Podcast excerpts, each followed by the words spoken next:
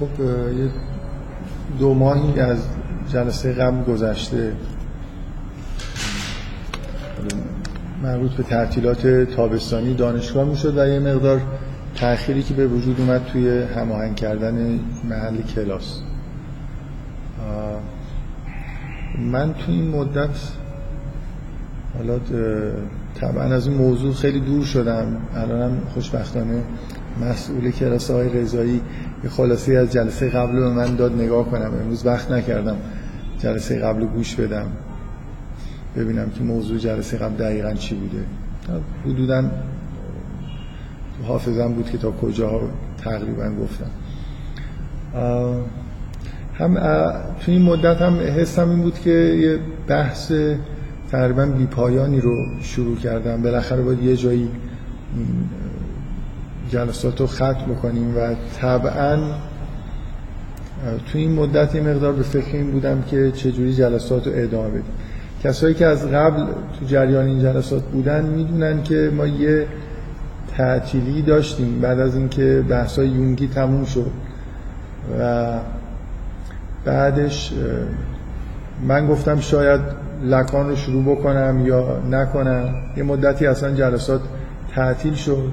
منم به این نتیجه نرسیدم که در مورد لکان یه سری جلسات جدید رو شروع بکنم. تا اینکه جلسات مجددا شروع کردیم که به همون روال سابق یعنی با استفاده از اطلاعاتی که از روانکاوی فروید و یونگ داریم جلسات رو پیش ببریم. حالا به هر من یه موضوعی رو برداشتم که فکر می‌کردم توی جلسات به این شکل سابقه نداشته. بنابراین میشه حرفای جدید زد. اونم تحلیل کردن دیدگاه فیلسوف از دیدگاه روانکاوانه است. که خب آدمی که انتخاب کردن به اندازه کافی پیچیده هست که جای تحلیل داشته باشه. یعنی حالا امروز مثلا به بخشی از پیچیدگی های یه مقدار سردر گم کننده تفکر نیشه اشاره می‌کنم. به هر حال چند جلسه دیگه این بحث در مورد نیشه تموم میشه و باز باید به فکر این باشیم که چیکار می‌خوایم بکنیم تو این جلسه. من یه تمایلی پیدا کردم به این که کلا یه خورده یه بحث خیلی مفصلی رو شروع بکنم نمی‌دونم حالا. و لزوما هم دیگه روانکاوی به این معنایی که تا حالا بوده نباشه. تا الان اینطوری بود که موضوعی رو برمی‌داشتیم شروع می‌کردیم در موردش صحبت کردن. هر چه زودتر میرسوندیمش به جایی که بشه از دیدگاه روانکاوی برای تحلیل موضوع استفاده کرد. من راستش موازی با تمایلم به اینکه یه سری جلسات روانکاوی داشته باشم از همون موقع تمایل به برگزاری جلسات دیگه ای هم داشتم. مثلا فلسفه علم که من یادمه که اون روزی که بانیان این جلسه اومدن با من توی مرکز تحقیقات صحبت کردن و گفتن که جلساتی برای ما بذار پیشنهاد اولشون پیشنهاد دومشون فلسفه علم بود. پیشنهاد اولشون قابل فکر کردن نبود دومیش فلسفه علم بود. و من تو همون جلسه پیشنهاد کردم گفتم اگه همچین موضوعی رو مایل هستید. مثلا فکر می‌کنید به اندازه کافی آدمای اونجا هستن که من باشن می‌تونم یه همچین جلساتی بذارم.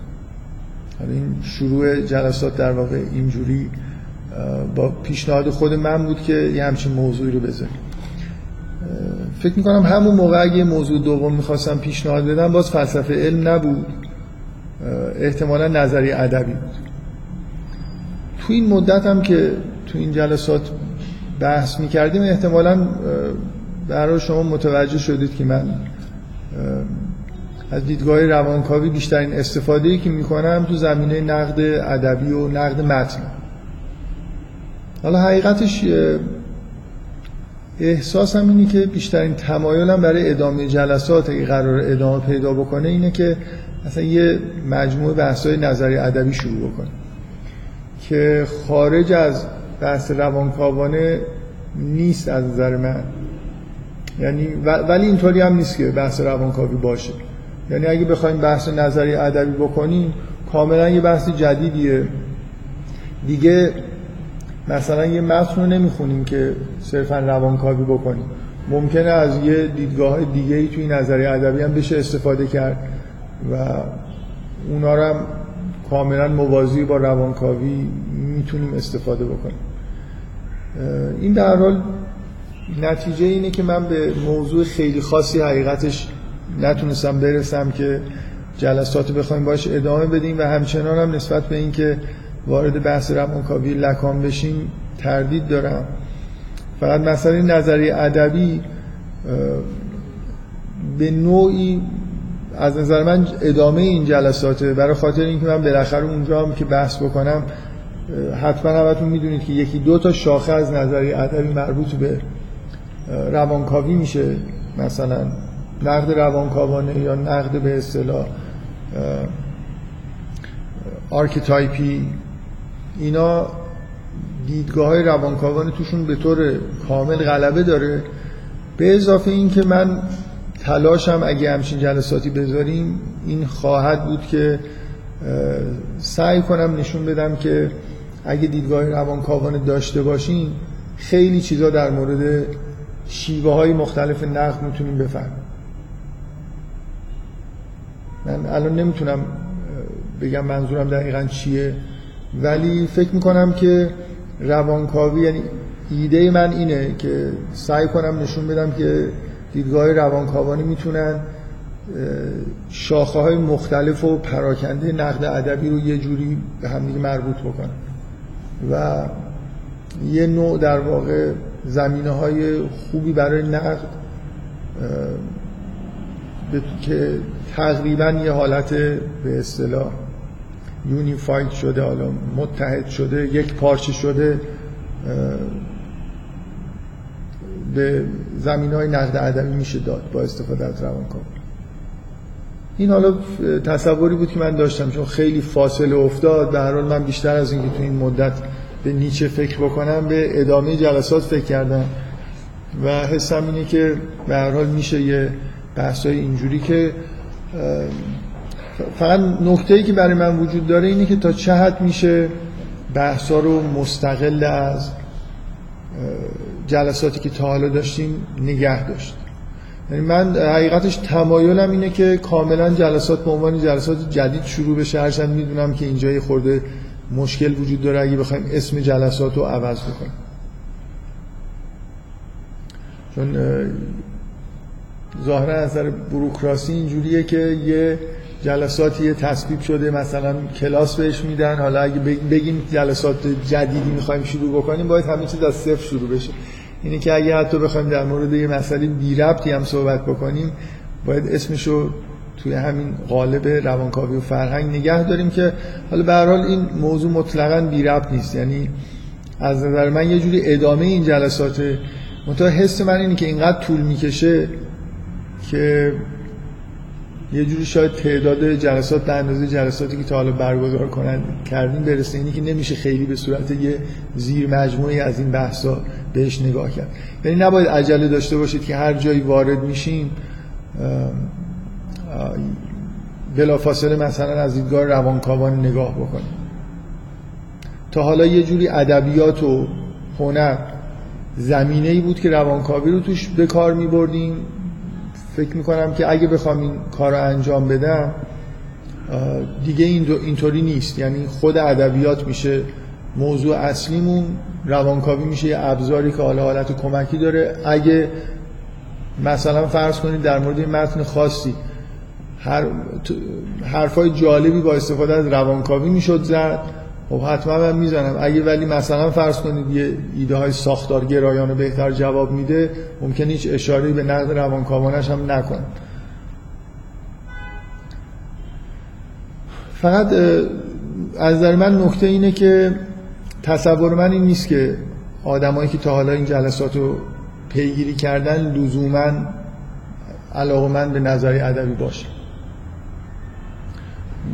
از نظر من نظری ادبی که از جالبترین موضوعات فرهنگ بشر توی قرن بیستمه و احتمالا اونایی که به با نظری ادبی آشنا هستن یا با فلسفه قرن بیستم آشنا هستن می‌دونن می‌دونن که چقدر این نظری نظری ادبی به وجود اومدن دیدگاه های جدید حتی توی فلسفه و جنبه های مختلف فرهنگی کمک کرد. بحث های خیلی عمیقی اونجا جریان پیدا کرده از در واقع اتفاقی که افتاده اینی که از هر نوع ابزاری که هر جایی بشر بهش دست پیدا کرده برای تحلیل متون ادبی و هنری استفاده کردن. من بارها تو این جلسات روی این مسئله تاکید کردم که فعالیت هنری پیچیده ترین فعالیتی که بشر انجام میده اصولا. این روند پیچیده ای که یه هنرمند یه اثر هنری رو خلق می‌کنه در حدی پیچیده است که واقعا شما هر نوع ایده و دانشی داشته باشید در مورد فعالیت بشر باید ازش استفاده بکنید سعی کنید کمک بگیرید که این فرایند خلق هنری رو درک بکنید. من سعی کردم بگم که بارها این حرف رو زدم که روانکاوی از این جهت کمک می‌کنه به درک متون هنری که این فعالیت پیچیده است. در حدی پیچیده است که شما نمی‌تونید بدون اینکه یه مدلی در مورد انسان و نحوه فعالیتش به طور کلی و مخصوصا خلاقیت هنری داشته باشید وارد نقد به طور موثر وارد نقد بشید. مثلا بارها روی این تاکید کردم که شما به وضوح می‌تونید تشخیص بدید که تقریبا همه آثار هنری لایه های خداگاه و ناخداگاه دارن. و این طبعا تشخیص دادن این لایه ها برمیگرده به اینکه ما ایده های خوبی داشته باشیم در مورد اینکه این لایه های ناخودآگاه چی هستن چجوری وارد فعالیت هنری میشن. حالا مثلا چیزی که من زیاد روش تاکید نکردم اینه که متون هنری که با زبان سر و کار دارن طبعا شناخت زبان هرچی شما شناخت بیشتری در مورد زبان داشته باشید می‌تونید کمک بگیرید برای اینکه آثار هنری رو بشناسید. شما این حرفی که من زدم که پیچیدگی آثار هنری طوریه در واقع مثل یکی از پیچیده ترین مسئله هایی که جلوی بشر تا به حال گذاشته شده که سعی می‌کنه یه جوری حلش بکنه درک متنایی که خودش به وجود میاره. و اون اتفاقی که من میگم این که از هر چیزی در علوم مربوط به انسان استفاده میشه برای درک متون هنری یه اتفاقی که واقعا توی قرن بیستم افتاد. یعنی شما شاخهای مختلف نظری ادبی رو که می‌بینید میشه گفت که بر اساس همین می‌تونید اینا رو از هم دیگه تفکیک بکنید. یعنی یه پیشرفته و رشدهایی توی دانش زبانشناسی اتفاق افتاد. توی نیمه اول قرن بیستم. و اینا بلا فاصله تبدیل به ابزارهایی شدن برای اینکه بتونیم متون هنری رو متون ادبی رو مثلا بهتر نقد بکنیم. واضحه که نظریه ادبی وقتی با متون ادبی سر و کار دارید طبعا به فعالیت زبانشناسی مربوط میشه هر ایده ای شما در مورد زبان داشته باشید اینکه زبان چیه و بشر ارتباطش با زبان چیه رابطه زبان با واقعیت چیه همه این پرسش ها توی بحث های زبانشناسی و فلسفه زبان مطرحه و هر جوابی که بهش داده بشه هر کشف و ایده جدیدی که اونجا به وجود بیاد طبعا می‌تونید اینو وارد هیته نقد ادبی بکنید. مثلا یه شاخه خیلی خیلی مهمی مثل ساختارگرایی بالاخره تحت تاثیر یه سری ایده های جدید توی زبان شناسی به وجود اومدن همینطور شما نگاه کنید ببینید انسان شناسی یه پیشرفتایی توی اوایل قرن کرده و بعدا یه ایده های اونجا به وجود اومدن که بلافاصله یه عده اینا رو استخدام کردن وارد نظری ادبی کردن. من دیگه روانکاوی رو نمیگم. هر ایده جدید روانکاوی استفاده شده برای اینکه توی نقد ادبی ازش استفاده بکنم. من همیشه شکایت کردم از اینکه ایده های روانکاوی خیلی عمیق ازشون استفاده نشد. ببینید یه مشکلی که نظری ادبی داره که حالا من اگه انشالله این جلسات حالا من دارم تو جلسه عمومی بحث می‌کنم امیدوارم که به اندازه کافی reaction من توی جلساتی که شریف دارم یه ایمیلی به همه زدم که موضوع پیشنهاد کنن. اونجا هم یه توقفی در جلسات ایجاد شده. و الان اینجا هم این بحثا رو دارم می‌کنم. اینجا خورده ذهن خودم روشنتر حداقل به یه چیزی تمایل دارم. ولی اگه واقعا احساس کنم که یه جمع بزرگی یه مثلا فرض کنید فلسفه علم براشون خیلی جالب تره من مشکلی ندارم که بحثای این شکلی مطرح بکنم ولی دیگه فکر نمی کنم تو فلسفه علم خیلی روانکاوی مطرح باشه. دیگه خیلی کلک میشه اگه اسمشو بذاریم روانکاوی و فرهنگ بعد بحث فلسفه علم بکنیم. ولی نظریه ادبی از نظر من یه جور حالا سعی می‌کنم نشون بدم که در واقع در نوع نگاه من و نوع بحث کردن من یه جوری ادامه همین جلسات هست. به هر حال حالا من موضوع دارم مطرح می‌کنم به عنوان مقدمه که انشالله تا چند جلسه دیگه این بحث نیچه رو جمع بکنیم و بریم سراغ یعنی من به هر حال سعی می‌کنم ایده کلی فلسفه نیچه رو با همون تحلیلایی که جلسه قبل شروع کردم یه جوری توجیه بکنم و بعد بریم سراغ اینکه یه بحث جدیدی رو شروع بکنیم که احتمالا شاید چند سال طول بکشه. اگه بخوام واقعا نظری ادبی بگم نظری ادبی بحث پیچیده و مفصلیه و بعد احساس من اینه که خب هر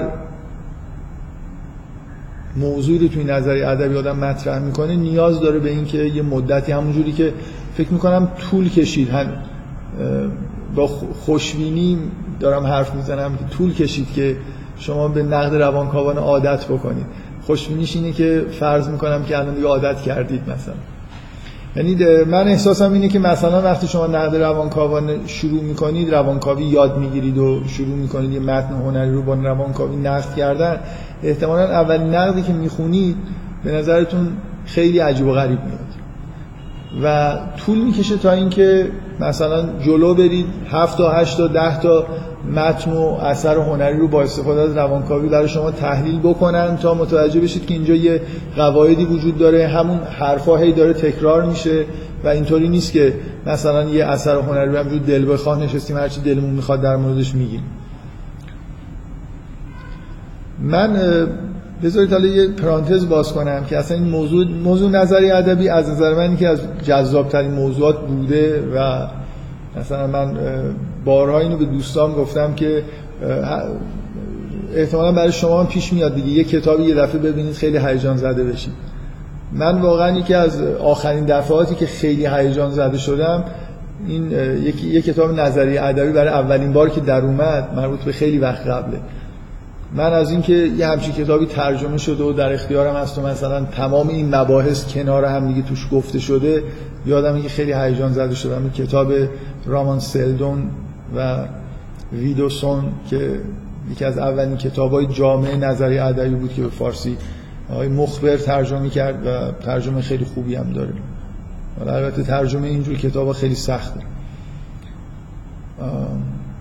من پرانتزی که می‌خواستم باز بکنم اینه که اخیرا یه مدار تو جریان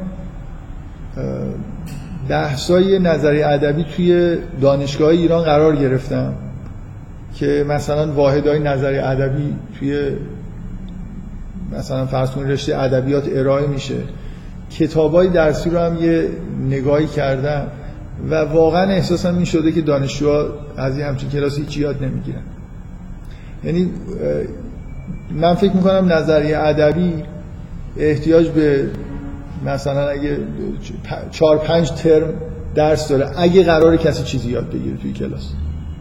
یعنی اکثر کتاب های نظری ادبی کاملا تئوریکن و تقریبا هیچ مثالی رو هیچ متن ادبی رو نمیارن حل کنن با استفاده از اون ابزارا. و اگه مصوبات دانشگاهی هم میگه که نظری ادبی مثلا تو یه ترم باید ارائه بشه. خب واقعیت اینه که وقت این نیست که من فکر می‌کنم تو یه ترم یکی از شیوه های نظری ادبی رو شاید خیلی فشرده و سریع بشه گفت و یه تعداد نقد باش انجام داد. این کار تو دانشگاه انجام نمیشه. و طبعا من احساسم اینه که کلاس های خوب نظری ادبی نداریم اصلا. که شما بخواید مثلا رجوع بکنید اگه بخواید یاد بگیرید واقعا. اینه که خب من خودم که خیلی به این موضوع علاقمند بودم ایده برگزاری مثلا کلاس و اینام داشتم. حالا بیشتر این احساس بهم دست داده که بارها هم در طول این جلسات همش نزدیک شدم به اینکه مثلا فرض کنید یه متنی رو دارم. برای شما در موردش صحبت می‌کنم. خیلی به اصطلاح آمیانه جون میده که الان یه کار ساختارگرایانه بشه ولی خب خارج از بحثه. و باید مثلا من فقط با همون دیدگاه روانکاوانه به موضوع نگاه کنم. اینه که حالا یه جوری این آزادی عمل اگه به خودم بدم شما اگه این جلسات رو در نظر بگیرید از اول تا الان میشه گفت که ما یه شاخه از نظر ادبی کار کردیم دیگه. یعنی مف... یه خورده مفصل تر از اونی که لازمه. روانکاوی یاد سعی کردم یادتون بدم و بعد هی مرتب تقریبا میشه گفت اکثریت مثال های ما این بود که خلاصه متن ادبی هنری یه چیزی رو برداریم در موردش صحبت بکنیم.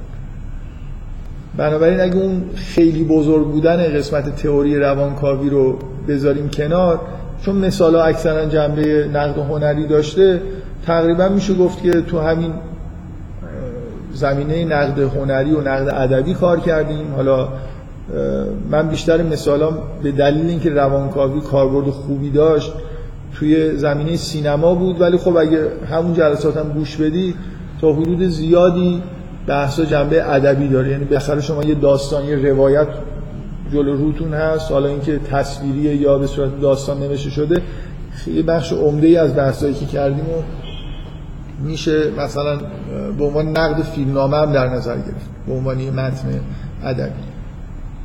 در حال این ایده که من الان دارم که فکر می‌کنم برای خودم جالبه و امیدوارم که برای این جمع یا جمع دیگه ای که بعدا میپیوندم به این جمع جالب باشه. فقط من حسم اینه که خب ممکنه مستمعین جدیدی داشته باشه و لزومی نمی‌بینم آدمایی که من ایمیل هایی داشتم در طول این مدتی که جلسات روانکاوی برگزار می‌شد. که حس خوبی نداشتن که هی تحلیلا جنبه ادبی و هنری پیدا می‌کنه. دوست داشتن مثلا یه چیزای دیگه ای ببینن. و طبعا اونا دیگه اگه روانکاوی کم رنگ بشه و اون قسمت ادبیش پر رنگ بشه مستمع این جلسات نخواهند. برای خاطر اینکه علاقهشون به تئوری روانکاوی یا یه کاربردهای دیگه ای از روانکاوی بوده. حالا من به هر حال به عنوان مقدمه گفتم که این فکرهایی که تو این دو ماه به ذهنم رسید در مورد ادامه این جلسات رو بگم همچنان از نظر من باز یعنی تا وقتی که این جلسات ادامه داره جلسات بعدی شروع نشده اینکه چه موضوعی رو تعیین بکنیم برای ادامه کار باز. اگه همین الان هم یه مسائل اجرایی میمونه دیگه اینکه مثلا فرض کنید اگه بخواید یه جلسات جدید رو اعلام بکنید چه جوری باید اعلام بکنید و این حرفا که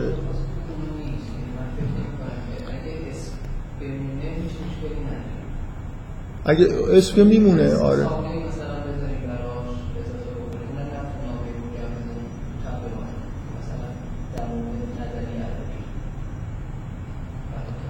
من اوناش دیگه به عهده شما که در چه حد مثلا تا حد ممکن روانکاوی فرهنگ رو ریز بنویسید اون قسمت ادبیش درست بنویسید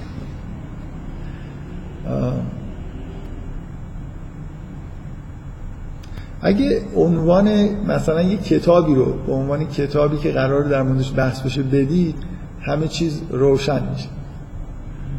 دقت می‌کنید؟ شما بنویسید اصلا روانکاوی و فرهنگ مثلا تکست بوکش مثلا کتاب رامان سلدونه کسایی که می‌دونن که اون کتاب چجوریه خب دیگه زیاد مشکلی ندارن تو اینکه بفهمن ولی واقعا حالا جدای از این بحث که ما جنبه شوخی داره که عنوان باید بمونه من فکر می‌کنم اگه عنوان نمونم فقط مثلا اعلام بشه که بحث نظری ادبی قرار انجام بشه بعدا به آدمایی که میان خیانت شده برای اینکه من همش دیدگاه روانکاوانه دارم. من همون تئوری های نظری ادبی هم هی می‌خوام سعی کنم که با دیدگاه روانکاوانه با هم یک پارچه بکنم. این پررنگ بودن بحث روان. ببین شما توی کتاب نظری ادبی روانکاوی حد اکثر یه فصل از مثلا ده فصل کتاب به خودش اختصاص میده و شما کلمه روانکاوی و فروید و یونگ و دیگه توی بقیه فصلها نمی‌بینید. ولی من قطعا بحثی که می‌کنم در همه فصلها واژه روانکاوی و فروید و یونگ و archetype احتمالا شنیده میشه. مثلا ساختارگرایی و نمی‌دونم حالا هر چیزی که هست. فقط من باز به عنوان آدمایی که این بحث حالا اینجا دارید میشنوید یا بعدا گوش خواهند داد برای اینکه یه مقدار بدونن که اگه این جلسات اینجوری بشه چه اتفاقی میفته که ریاکشن مناسب بتونن نشون بدن. اگه مخالفن بگن که ما دوست نداریم مثلا این بحث به این سمت بره چیز دیگه ای رو دوست داریم. قطعا یه عده دوست دارن که لکان شروع بشه. من اینو از خیلی شنیدم و خودم حالا به هر حال فکر می‌کنم چون برام زحمت زیادی داره تنبلی می‌کنم و سراغ لکان نمیرم.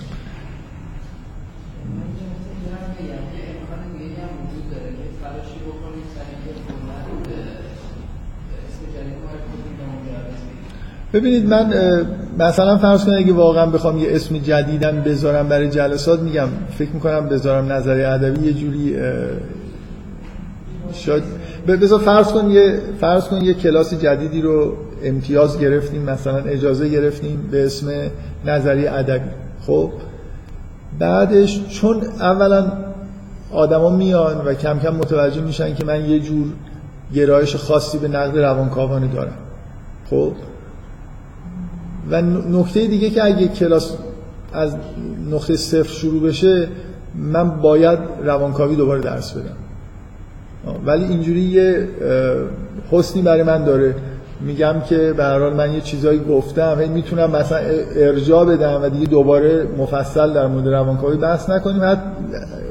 ولو اینکه اگه جمعیت احساس کنم که مستمعین خیلی تغییر کرده خب می‌تونم مثلا ظرف یکی دو جلسه اصول مثلا کلی رو بگم یا اگه به یه جایی رسیدیم یه چیزی لازم دارم و مثلا ظرف ده دقیقه توی یه جلسه تکرار بکنم. و برای من یه جوری حسنه که ادامه این جلسات محسوب بشه. ولی با این فرض که ببینید تغییر کلی داره اتفاق میفته یعنی اینطوری نیست که خود ادبیات داره اصالت پیدا می‌کنه روانکاوی داره حالت درجه دو حالت ابزار پیدا می‌کنه. ما تا حالا متن ادبی رو میذاشتیم برای اینکه اون روانکاوی رو خوب یاد بگیریم ازش استفاده می‌کردیم یا سوء استفاده می‌کردیم. الان در عکس می‌خوایم مثلا از متن فهمیدن ادبیات برامون مثلا هدف اصلی باشه و روانکاوی به عنوان یه ابزار. حالا تا هر چقدر که میشه ازش استفاده بکنیم یه جور حالت ابزار رو درجه دوم پیدا بکنیم.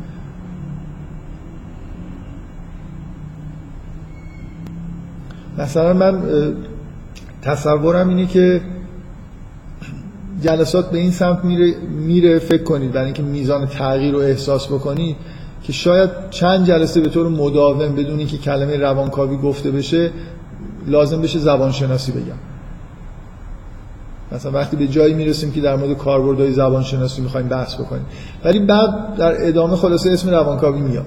ولی می‌خوام بگم اینجوری نیست که هرچند شما به این عادت کردید مثلا توی همین جلسات نیچه فکر کنم چند جلسه اسم روانکاوی نیومد دیگه. خالص مثلا در مورد آرا و آثار نیچه بحث کردید یعنی اگه تا الان یه آدمایی بودن حوصله مباحث مختلف داشتن من امیدوارم حوصله بحث ادبی هم داشته باشم هرچند که لزوما علاقمندای روانکاوی علاقمند به ادبیات نیستن. یه خوردم فکر می‌کنم مثالات مثلا تا حالا شعر توی این کلاس مطرح نبوده. ولی خب وقتی بحث ادبی می‌کنیم یعنی نظری های ادبی مدار پیچیدگی های زیادشون وقتی که در مورد شعر قرار بحث بشه. یعنی تا وقتی که داستانه باز حالا یه خورده اوضاع بهتر. فکر می‌کنم به یه جور یه شیفتی توی مستمعین کلاس باید ایجاد بشه. من امیدوارم که اگه کسایی بحثی دارن. همین الان اگه شما نظر خاصی دارید چه نظر اجرایی چه نظر همین موضوعی که قرار مطرح بشه یا یه چیزی خیلی دوست دارید بگید یا توی ایمیل مثلا فرض کنید شما می‌تونید مطرح بکنید یا من مثلا خودم یه ایمیل بزنم ترجیح میدم شما یه ایمیل بزنید در ادامه جلسات. که اگه آدمایی هستن که ایده خاصی دارن مخالفت یا موافقتی دارن حرف خودشونو بزن الان هیچ بحثی در مورد ادامه جلسات هیچ نکته خاصی نیست. من من الان فرضم اینه که در اسرع وقت نیچه رو ببندم و بعد مثلا یه بحث جدید رو شروع بکنیم. حالا فعلا من پیشنهادم نظری ادبی.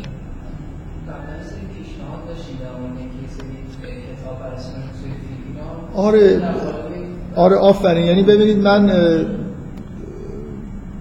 اگه یه موضوعاتی از قبل مطرح بوده یا من خودم قولش رو دادم هر چقدر که بیشتر نظری ادبی بدونیم دستمون باز میشه. دیگه همه قولایی که من دادم یا پیشنهادایی که شده در این جهت بوده که یه متن هنری رو بررسی بکنیم. طبعا اونا سر جای خودشون هست. یعنی با قدرت بیشتر می‌تونیم بیایم حالا بذارید من باز یه مقدمی بگم که شاید جالب باشه که سعی کنم بگم که جلسات از چه نظر ممکنه جالب باشه. اگه از من بپرسید این جلسات روانکاوی کجاش جالب بوده که اصلا من انگیزه شد که مثلا من بیام در موردش بحث بکنم. تو همون جلسه اول این مجموع جلسات گفتم.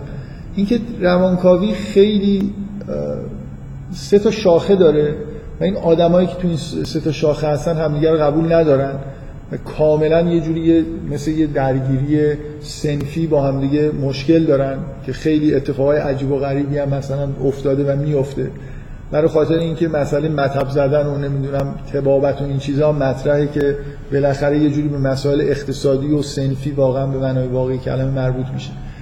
نتیجهش اینه که من به عنوان آدمی که خارج گود وایستادم وقتی تئوری روانکاوی هر سه تئوری روانکاوی رو می‌خونم به شدت احساسم این میشه که هر ستا رو میشه در آن واحد ازش استفاده هایی کرد.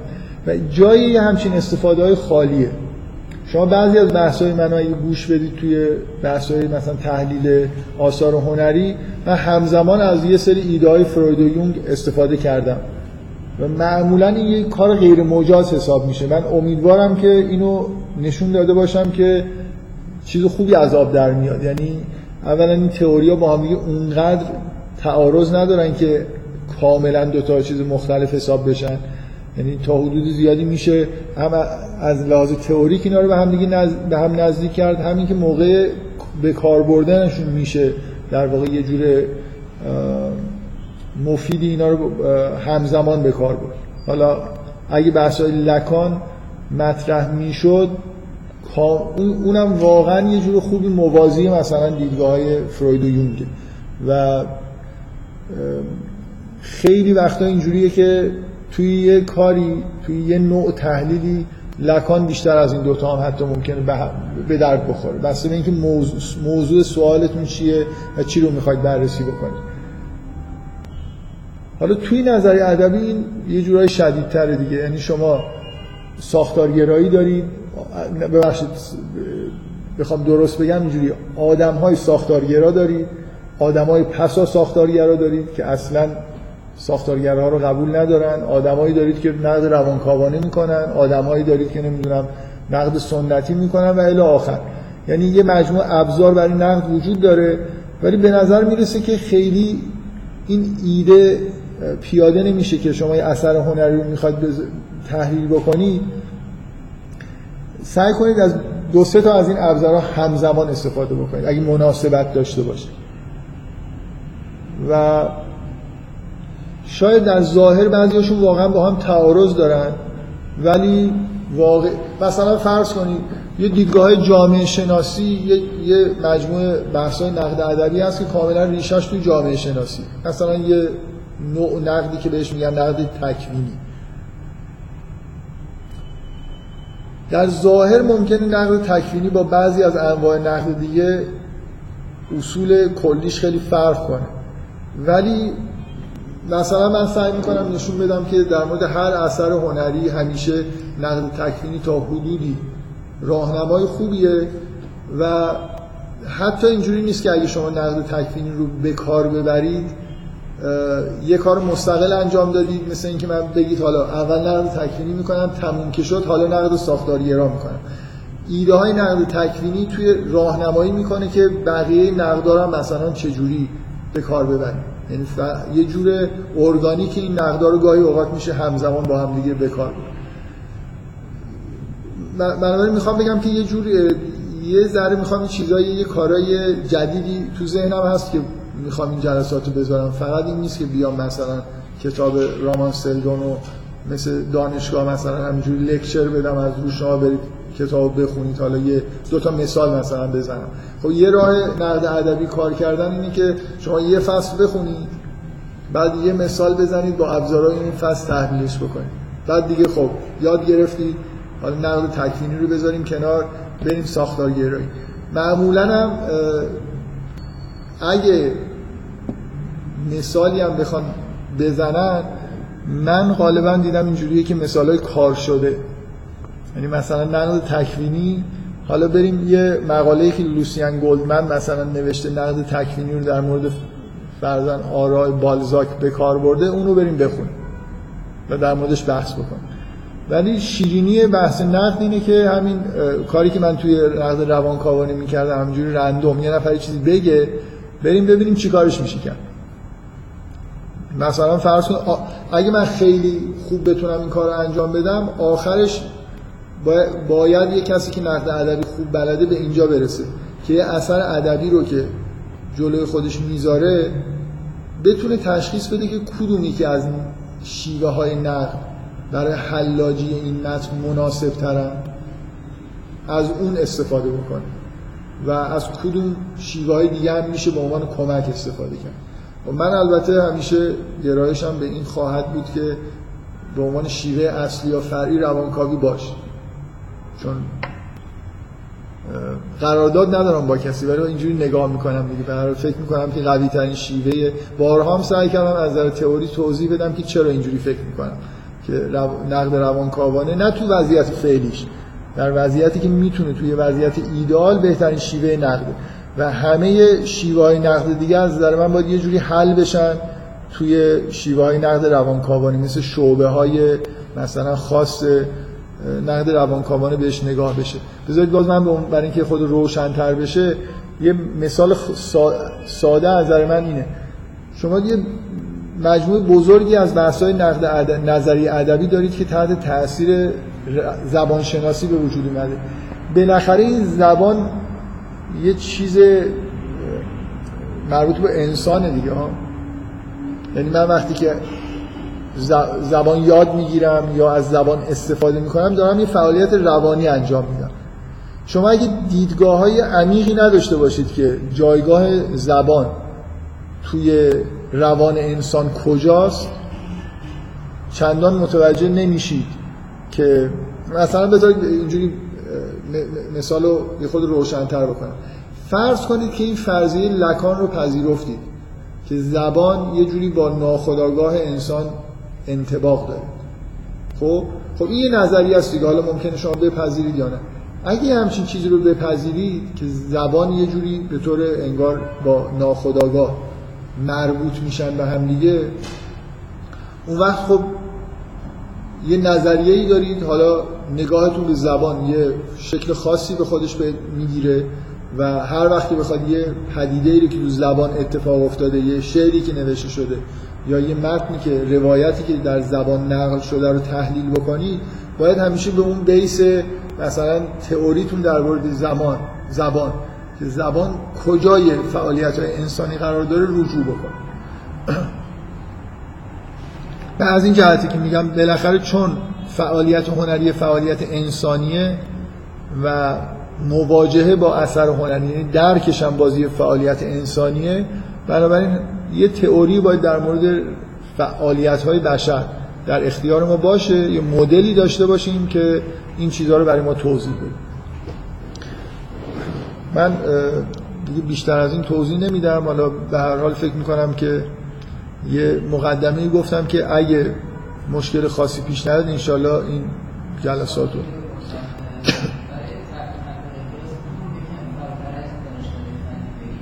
از نظر من که اصلا ایرادی نداره اون مشکل شماست که می‌تونید برید یا نمی‌تونید برید من که تصورم اینه که مثلا آدمایی که به همچین موضوعاتی علاقه من هستن لزوما دانشکده فنی اکثریت که نه آره.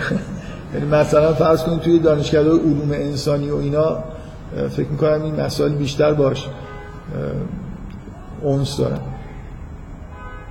یه اتفاقی که تو ایران افتاده که اتفاق خیلی مبارکیه اینه که بالاخره زمین رشته های علوم انسانی ما تو سال اخیر یه تکونی خوردن. یعنی همین که کتابای درسی نظری ادبی تصویب شده که تو دانشگاه ها درس داده بشه و مثلا فرض کنید رشته های ادبیات تو ایران دیگه صرفا بحث کردن درباره حافظ و سعدی و مثلا دیگه حد اکثر ملک شعرهای بهار و حالا شاید یه درس شعر نو مثلا نظریه ادبی دارن بحث مکتبای ادبی دارن بعد مثلا فرض کنید تز می نویسن با مثلا تحلیل ساختارگرایانه نمی‌دونم آثار فلانی. این وقتی که فضا اینجوری شده حتی تو دانشگاه‌های ادبیات.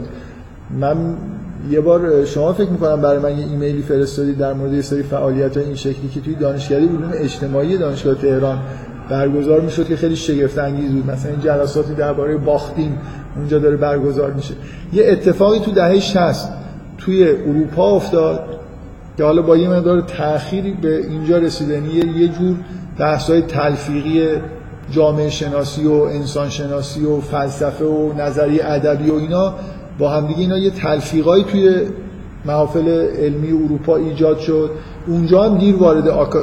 بحث‌های آکادمیک شد. ولی حالا تو ایران بالاخره با تأخیری شما از فکر می‌کنم دهه 80 کم کم این اتفاق افتاده. بنابراین الان مثلا نظری ادبی چون دیگه درس دانشگاهی هم هست فکر می‌کنم به اندازه کافی آشناست توی بچه‌هایی که علوم انسانی می‌خونن طرفدار داره. شما هر جایی که می‌خواید تبلیغات بکنید از نظر من که اشکالی نداره. خب اگه بحثی نیست من یه خورده جلسه قبل و بحثاشو ادامه بدم و سعی کنم که به به جایی برسیم که یه احساسی نسبت به اینکه نیچه خورده ایداش روشنتر شده بعد از چند جلسه به وجود بیاد که به اینجا که برسیم دیگه جلسات تا وقتی به اینجا نرسیدیم با جلسات ادامه من این مختصری بگم که تو جلسه قبل بحثای روانکاوانه در واقع تحلیل روانکاوانه رو در مورد نیچه شروع کردم.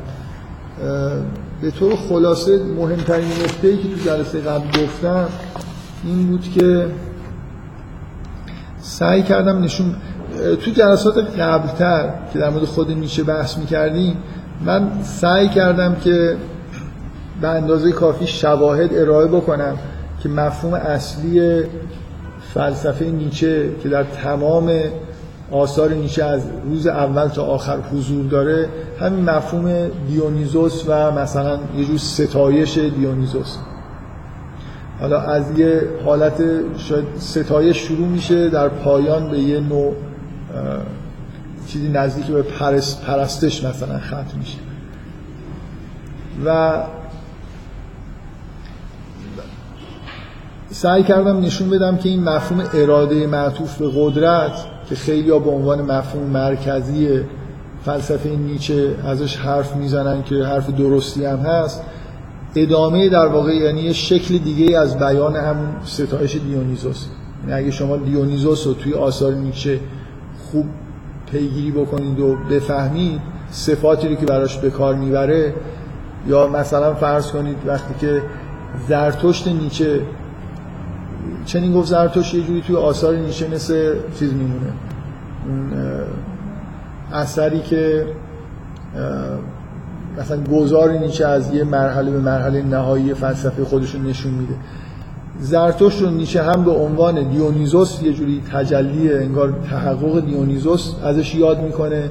هم ابرمردیه که اراده معطوف به قدرت درش تجلی کرده. یعنی اینا به هر حال توی ذهن نیچه تو فلسفه نیچه این مفاهیم به همدیگه خیلی نزدیکن. اینو من توی جلسات قبل به عنوان اینکه حالا اگه کسی نیچه رو خوب خونده باشه و بشناسه باید به این برسه که مفهوم اصلی این فلسفه همینه و علا رقم این که نیچه مثلا دو سه تا دوره خیلی واضح توی اندیشش هست این خط ثابتیه که همه این دوره ها رو به هم دیگه وصل می‌کنه. یعنی شما اصلا اون کتاب زایش تراژدی که شروع می‌کنید این مفهوم دیونیزوس حضور داره تا اون اراده معطوف به قدرت که اسم اصلا آخرین کتابشه. و این حضور مفهوم دیونیزوس در فلسفه و اندیشه و روان نیچه من مخصوصا روی این تاکید کردم که اینو جدی بگیرید که نیچه نامه های پایان عمر خودش رو دیونیزوس امضا کرده. خودش رو انگار دوباره متولد شده اون خدای یونانی می‌دونه خودش رو مبل... کسی می‌دونه که رسالت تبلیغ مجدد مثلا حکمت دیونیزوسی رو داره و الاخر اینا در تا پایان دوران زندگی نیچه این دیونیزوس حضور داره. و حالا به یه شکلی دیگه ای تحت عنوان اراده معطوف به قدرت اون عقایدش رو بیان می‌کنه که در واقع یه جوری بیان فلسفی اون احساسیه که نسبت به این مفهوم دیونیزوس داره.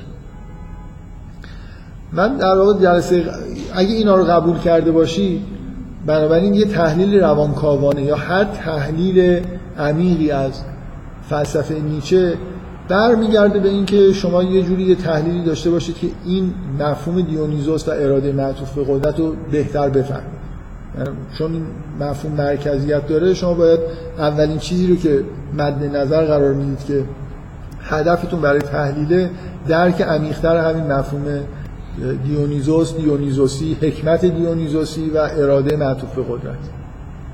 من توی جلسه گذشته در واقع این بحث رو شروع کردم که شما از این دیدگاه روانکاوانه چطور می‌تونید اینا رو این مفهوم رو درک بکنید. سعی کرد یه جلساتی من اول داشتم که درباره زندگی نیچه صحبت کردم. طبعا اون می‌تونه کمک بکنه به اینکه شما اگه زندگیشو خوب درک بکنید وقتی تحلیل روانکاوانه ارائه می‌دید هرچند میشه به زندگی معلف ارجاع نداد ولی میشه از زندگی معلف کمک گرفت. من تا اونجا که الان یادم افتاد همین الان که دارم حرف می‌زنم جلسه قبل اینجوری بحث شروع کردم که اول بدون اینکه ارجاع به زندگی بدم از روی مجموعه افکار و عقاید خود نیچه یه ایده ای رو با استفاده از تحلیل روانکاوی بیرون کشیدم بعد سعی کردم نشون بدم که با اون چیزهایی که در مورد زندگیش می‌دونیم کاملا تطبیق می‌کنه.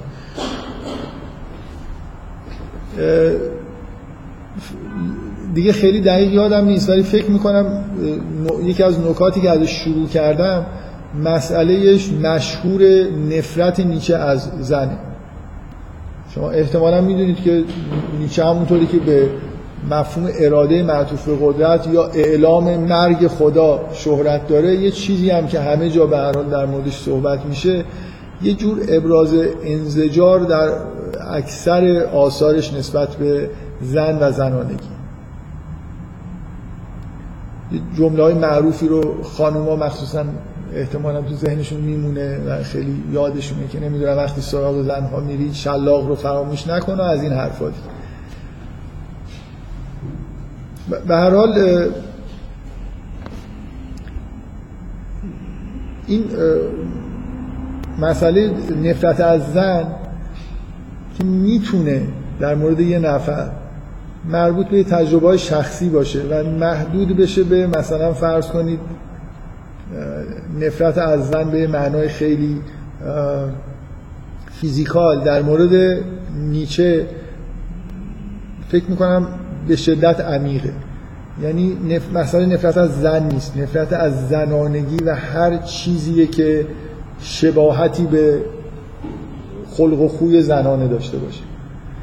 من سعی کردم جلسه قبل بگم که یه جور به نفرت های نیچه اگه دقت بکنید نفرت از اخلاق مسیحی نفرت از اخلاق بندگی و نفرت از زن. اینا همه یه جور حس نفرت از زنانگی توی خودشون دارن و فکر می‌کنم تو ذهن نیچه هم اینا به همدیگه مربوطن. من یه بدون اینکه خیلی وارد بحث بشم سعی کردم توضیح مختصری بدم که مسیحیت چه ربطی به زنانگی داره. حداقل اون چیزی که نیچه ازش توی مسیحیت نفرت داره چه ربطی به زنانگی داره. که حالا خیلی واقعا نمی‌خوام وارد این بحث بشم. هرچند جا واقعا برای بحث داره. از دیدگاه روانکاوانه که مسیحیت حالا حداقل اون چیزی که ما تحت عنوان مسیحیت می‌شناسیم که بخشیش مربوط به اندیشه های پولوسه این منظور دقیق از اینکه یه ویژگی های زنان توش هست چی حالا بذارید بازم این جلسه هم این بحث رو مطرح نکنم. فکر می‌کنم ممکن طول بکشه و از بحث دور بشه. جلسه قبل این موضوع رو حالا با یه شواهدی گفتم و سعی کردم بگم که خب وقتی شما یه حالت اغراق شده ای از ابراز نفرت نسبت به یه چیزی می‌بینید اولین حدستون با دیدگاه روانکاوانه اینه که این در شدو این فرد قرار داره. یعنی من به عنوان هر آدمی رو ببینم که به طور مداوم دوست داره بشینه در مورد زنها و اخلاقای زنها و اینا حرفای بد بزنه و این به طور مداوم تکرار میشه و به طور مداوم حالت اغراق و مثلا هم نفرت اغراق شده ایه هم فرکانس مثلا اینجور چیزا زیاده آدم شک می‌کنه که خب این یه جور زنانگی سرکوب شده در درونش هست که انکارش می‌کنه. اینه که این در واقع وقتی یه چیزی رفت من اینو قبلا تو تحلیل های قبلی هم به مناسبت های چندین بار بهش اشاره کردم که شما اصولا از حساسیت های افراطی آدما نسبت به هر چیزی می‌تونید به ویژگی های سایش در واقع پی ببرید. یعنی ما یه هر آدم یه سایه‌ای داره که اون بخش منفی وجود خودشه که از خودش پنهان شده نمی‌خواد بپذیره. این ویژگی ها بیشترین در واقع نفرت رو توی این آدما وقتی که در بیرون باش مواجه میشن ایجاد می‌کنن. این نکته رو من قبلا گفتم الانم میگم به نظرم نکته. و اگه عمیق درک بکنید یکی از وحشتناکترین حقایقیه که روانکاوی برای آدما روشن می‌تونه بکنه. معمولا روشن نمیشه. یعنی من خیلی امیدوار نیستم که یه روزی مثلا بشر این نکته رو خلاصه بفهمه. همیشه یه جوری باید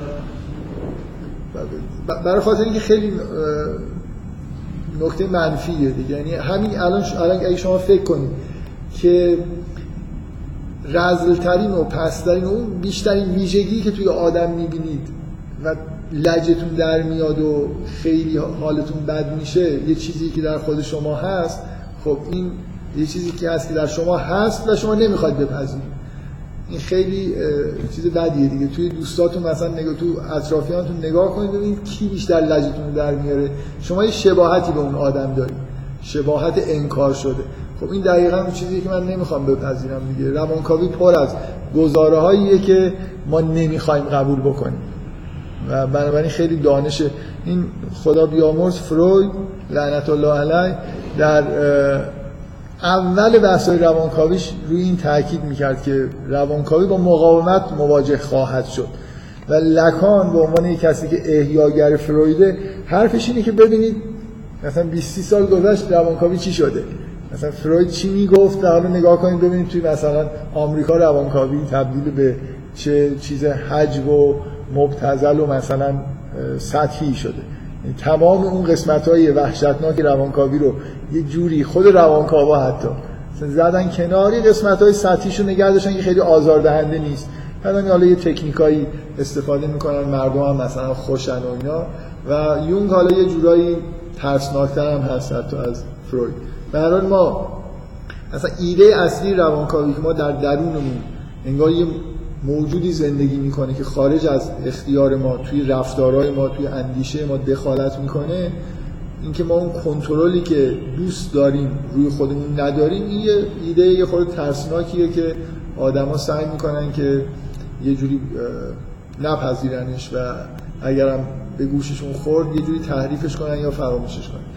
به هر حال خود این فکت مواجهه افراطی و ابراز نفرت مداوم نسبت به زن زنانگی و چیزهایی که ویژگی های زنانه داره و ستایش از ابرمرد و دیگه نمی‌دونم هر چیزی که نشان از قدرت و مردانگی داره شما رو به این شک میندازه که با یه آدمی مواجه هستید که یه جور در درونش ویژگی های زنانه داره که نمی‌خواد اینا رو بپذیره و هی در واقع از خودش اینا رو انگار پنهان می‌کنه. نتیجهش اینه که از هر چیز مشابهش در بیرون نفرت داره و عوضش دوست داره که طور دیگه ای باشه و اون رو ستایش می‌کنه.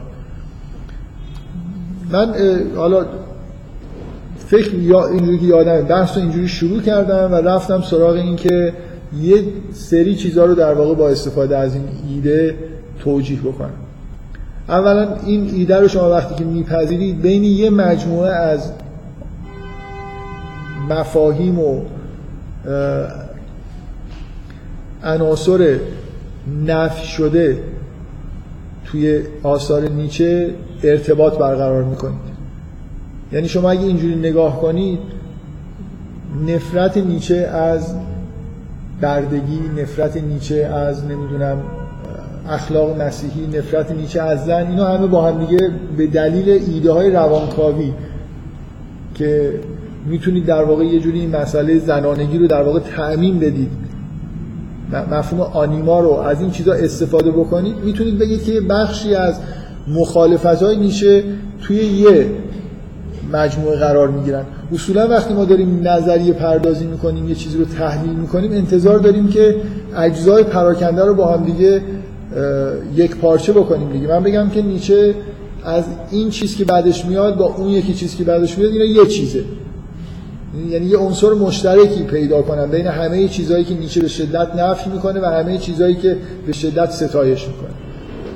و اگه نسبت به یه چیزای حالت دوگانه داره یعنی گاهی ستایش می‌کنه تناقضایی هم توی ایدهاش دیده میشه اینا رو بتونم توجیه بکنم. شما اصولا وقتی که با یه اثر یا با یه متفکر سر و کار داریم غالبا مهمترین وظیفه اینه که اگه اگه تناقض یا عدم انسجام دیده میشه توجیهش کنید. یعنی من مثلا فرض کنید هنرم اگه یه اثر هنری رو می‌بینم که به نظرم میاد که خیلی پراکنده است. چند تا شاخه مثلا موازی مختلف توش وجود داره سعی کنم با یه تحلیلی بگم که این شاخه موازی چجوری به وجود اومدن. و چه ارتباطی با هم دیگه دارن. کدومش اصلیه کدومش مثلا زایده اینه یا مثلا همون ویژگی اولی به یه طریق دیگه ای انگار یه انعکاسی پیدا کرده وارونه شده تبدیل به دومی شده و آخر. بگم یا مثلا روانکاوانه تحلیل بکنم بگم این سطح خداگاهشه این یکی که مخالف اون سطح مثلا ناخداگاه شخصیشه اون سومی ناخداگاه جمعیه. سه تا مثلا خط موازی توی اثر هنری وجود داره که ظاهرا هم دیگر نفی می‌کنن. من می‌تونم با یه تحلیلی بگم که اینا چجوری در واقع به مربوطن. حالا اولین نکته اینه که بالاخره شما وقتی یه تحلیل روانکاوانه ارائه می‌دید یه بخش عمده ای از نفرت های نیچه رو می‌تونید در مربوط بکنید. حالا من خیلی روی این نمی‌خوام صحبت بکنم. سعی کردم بگم دیگه نمی‌خوام تکرار بکنم. که موفقیت این نکته ای که من دارم میگم اولا قرار نیست با یه نکته در مورد نیچه همه افکارش رو توجیه بکنه. افکار خیلی اصیلی هم داره. همیشه باید مواظب این باشه که زیاده روی نکنید توی بالو پر دادن مثلا به یه, یه چیزی در مورد این متفکر فهمیده باشه آدم باید سعی کنه که هر چیزی می‌بینه رو همه رو یه جوری مربوطش بکنه به همین یه نکته که فهمیده.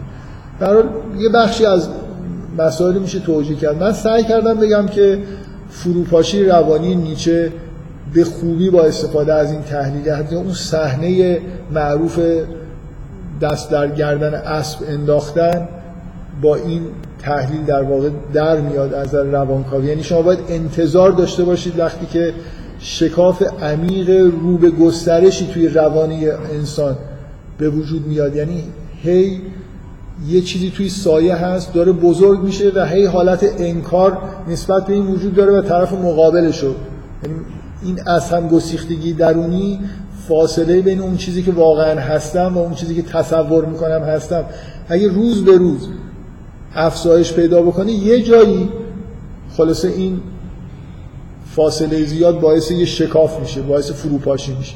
به نظر من خیلی اون صحنه نهایی که نقل می‌کنن در مورد نیچه خوب قابل فهمه که چجوری در واقع همین مواجه شدن با همون احساساتی که همیشه نفی می‌کرد.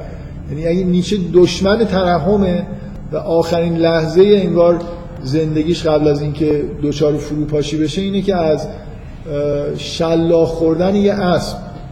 که فکر کنم خیلی منظر عادی توی مثلا قرن 19 همه پس شلاق خوردن یه اسب توسط صاحبش اونقدر متاثر شده که رفته گردن اسب رو بغل کرده و زار زار گریه کرده یعنی یه ترحم که زن فکر کنم زنهای زیادی در اون صحنه بودن و احساس ترحم بهشون ده. مثل انفجار اون چیز درونیه دیگه اون چیزی که انکار شده در یه لحظه منفجر شده و این شکاف در واقع اون چیزی که مثل یه بمبی که آدم هی یه چیز منفجره رو توی زیر زمین هی بچپونه و هی مقدارش زیاد بشه تا اینکه یه لحظه منفجر بشه و خودش رو آشکار بکنه. اون موجود ابرمرد و دیونیزوس اون تصور خیالی که نیچه ساخته و از خودش در واقع یه جوری انگار خودش رو دیونیزوس می‌دونه هر لحظه اون بزرگتر شده این سایه هم از اون ور رشد کرده تا اینکه بالاخره این قدر هم دور شدن که یکیشون باید غلبه می‌کرده که خب طبعا تو اون لحظه فروپاشی لحظه ایه که اون بخش ناخودآگاه غلبه می‌کنه دیگه. اصلا دیوانگی جنون و فروپاشی روانی یعنی از نظر روانکاوی همون غلبه کردن بخش ناخودآگاه حالا به معنای فرویدی ناخودآگاه شخصی اون بخش سرکوب شدهش یا به معنای یونگی سایه. و بعد فکر می‌کنم الان دقیق یادم نیست فکر می‌کنم توضیح دادم که چقدر ما شواهد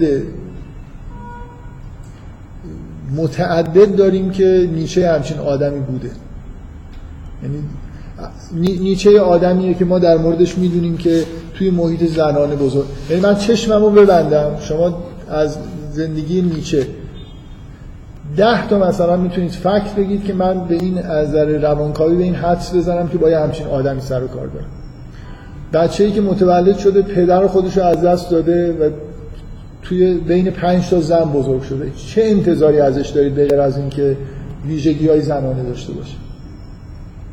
و ما یه مجموعه از رفتارها و نامه های نیچه به مادرش داریم که وابستگی و تعلق عمیق نیچه رو حتی در بزرگسالی به مادرش نشون مشکلات بین نیچه و خواهرش رو داریم باز توی همون نامه های انعکاس پیدا کرده که در واقع همین کشمکش نیچه با اون زن درونش رو در واقع نشون میده. مثل آ...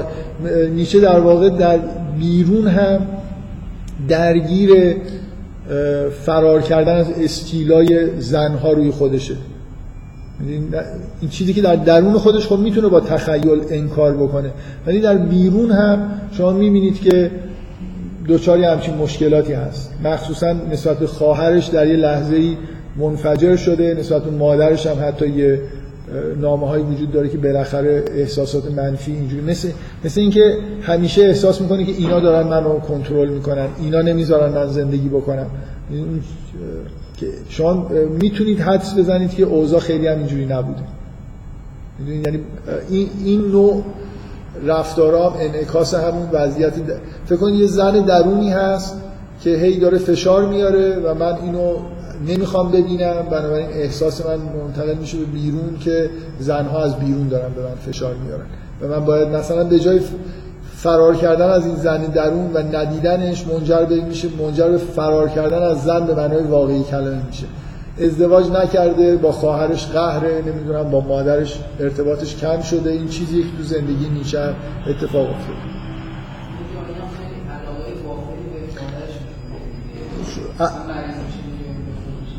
آره خب توی تا یه موقعی که این روابط طبیعیه که کاملا حالت وابستگی ممکنه مورد انکار هم نیست. ولی همین جور که این دیونیزوس توی نیچه تصور غیر واقعی که نیچه از خودش داره می‌سازه نتیجهش اینه که طبعا وقتی که نفرت از زنانگی داره از هر نوع ارتباط با یه زن حتی مادرش هم یه جایی نوشته که اصلا این کتابی که به فارسی هم ترجمه شده نامه های نیچه به مادرش عنوانش هست که کتابای من رو نخون. به مادرش یه جایی نوشته که کتابای من نخون.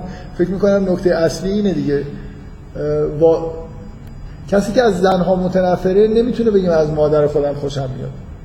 نمی‌تونه بگه مثلا از خواهر خودم خوشم میاد.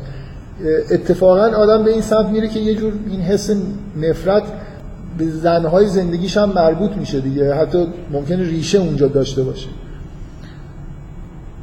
میشه توی محیط زنانه رشد کرده شواهد زیاد وابستگی به مادرش رو شما توی زندگیش و نامه هاش می‌بینید. مثل همون موضوع بیماریایی که به طور مداوم گرفتارش میشه. هی میره خونش خوب میشه دوباره میاد یه مدت مریض میشه دوباره میره خونش هی یه چیزایی هست که انگار میکشوندش دوباره پیش مامانش. از... اینکه ازدواج نکرده در طول زندگیش و کلا نسبت به ازدواج هم یه افکار و عقایدی که اعلام کرده همشون یه حالت برای گریز از ازدواج داره.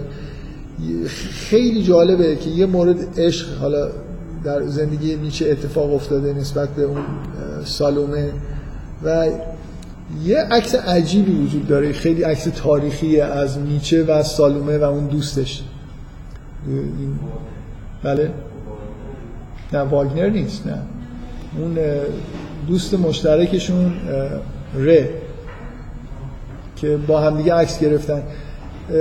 نیچه مثل به عنوان اسب درشکه بسته شده و سالمون مثل درشکه چیه تو این؟ یعنی یه جستی که گرفتن جلوی دوربین عکاسی همچین حالتی داره.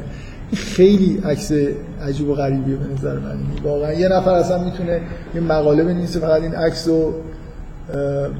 تحلیل بکنه از نظر حالا دیدگاه روانکاوانه که چه چیزی از روابط سالم با نیچه رو اینجا می‌بینیم من واقعا به نظرم این بحث جالبی میشه در موردش کرد.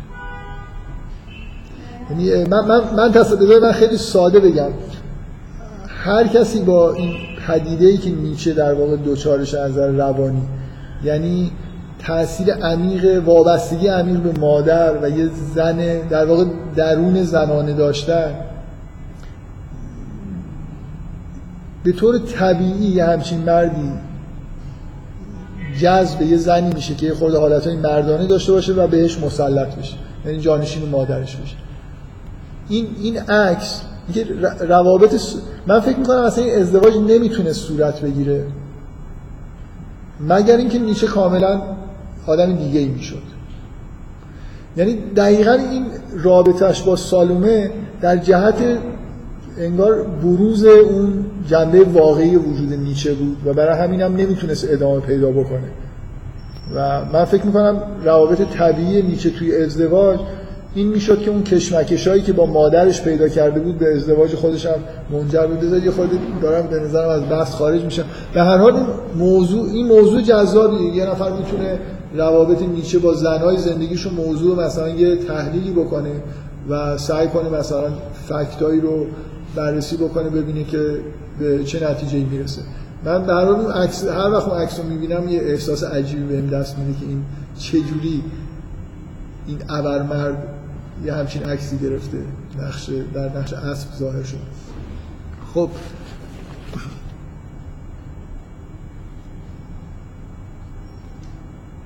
و همینطور من اینو انکار نمی کنم که هر وقت سیویل اقراق آمیز نیچه رو می‌بینم همین احساس بهم دست میده که اینم یه جور اقراق یه مدار حالت فکاهی پیدا کرده از ابراز انگار مردانگی که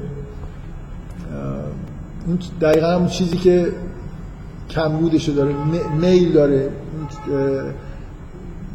برای یه عنصر کاملا مردانه رو به صورت اقراق آمیز یعنی گاهی اوقات به همون دلایلی که من بارها تو این جلسات گفتم این ناخداگاه خودشو برای ظاهر می‌کنه دیگه. یه جوری مثل اینکه شما گاهی ممکنه از روی عکس یه نفر آرایشش یا لباسش چیزای خیلی عمیقی در موردش بفهمید. من فکر می‌کنم اگه یه نفر همینجوری نیچه رو نشناسه خورده وارد باشه تو این چیزا یه عکسی همچین آدمی رو ببینه احتمالا از در روانکاوی اولین حدسی که می‌زنه همین یه جور تظاهر به مردانگی به طور اقراق‌آمیز که این توی فلسفه نیچه هم فکر می‌کنم خودش رو کاملا نشون میده.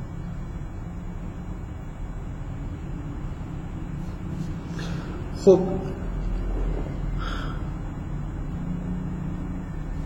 بذارید من همین بحث رو ادامه بدم. یه کاری که می‌تونیم بکنیم اینه که یه چند تا نکته دیگه. من الان احساسم اینه این نکته ای که جلسه قبل گفتم یکی از مهمترین نکاتی که در مورد نیچه وجود داره. چون این مسئله دیونیزوس رو در واقع توجیه می‌کنه به یه معنایی تا حدودی. و همین مسئله ابرمرد و اراده معطوف به قدرت و که اینا در واقع افکاری هستن که حول و همون بروز تمایل به بروز مردانگی به طور غیر به طور افراطی و در واقع سرکوب کردن اون بخش زنان بروز کردن. یعنی اینا نقطه مقابل همون نفرت از مثلا اخلاق مسیحی و مردگی و اینا هستن. چون مربوط به این میشه خب فکر می‌کنم خیلی مهمه یه کاری که می‌تونم بکنم اینه که چند تا نکته دیگه بگم بعد سعی کنیم یه خورده سراغ توجیه کردن بعضی از فکتا و ابراز عقیده های نیچه بریم. یا هم این که همین کاری که جلسه قبل کردم و یه خود ادامه بدیم. یعنی یه نکاتی رو در موردش صحبت بکنیم که ممکنه جزو مشکلات درک نیچه باشه ولی اگه اینجوری بهش نگاه بکنید به خوبی حل میشه. من